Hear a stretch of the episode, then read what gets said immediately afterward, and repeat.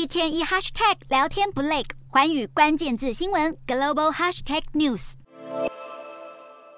从印尼手中风光接棒，印度正式跻身二十国集团之 twenty 二零二三年轮值主席国。才上任，总理莫迪就以调停专门户之资，呼吁透过国际合作来处理全球问题。而日前，印度央行总裁达斯更罕见示警南亚的债务危机。八号，英国金融时报报道，达斯在专访中对区域贸易伙伴的债务困境日益严重深感担忧。一方面，尽管他没有点名哪些国家，但文中指出，从斯里兰卡、巴基斯坦到孟加拉都深陷财政困境，更被解读为中国“一带一路”的恶果正逐渐浮现。另一方面，文中也看好二零二三年印度将成为全球经济的一大亮点，最大的主因正是其人口红利。尽管一九五零年代时，印度曾首开全球先例，导入全国性的家庭计划，而且手法激进，绝育手术甚至曾造成超过两千名男性死亡。不过，印度前总理甘地夫人败选之后，为强制绝育画下句点。经济学人二零二三年度特刊更指出，今年四月，印度与中国的人口有望出现逆转性的交叉，被形容为是大象撞了龙销售。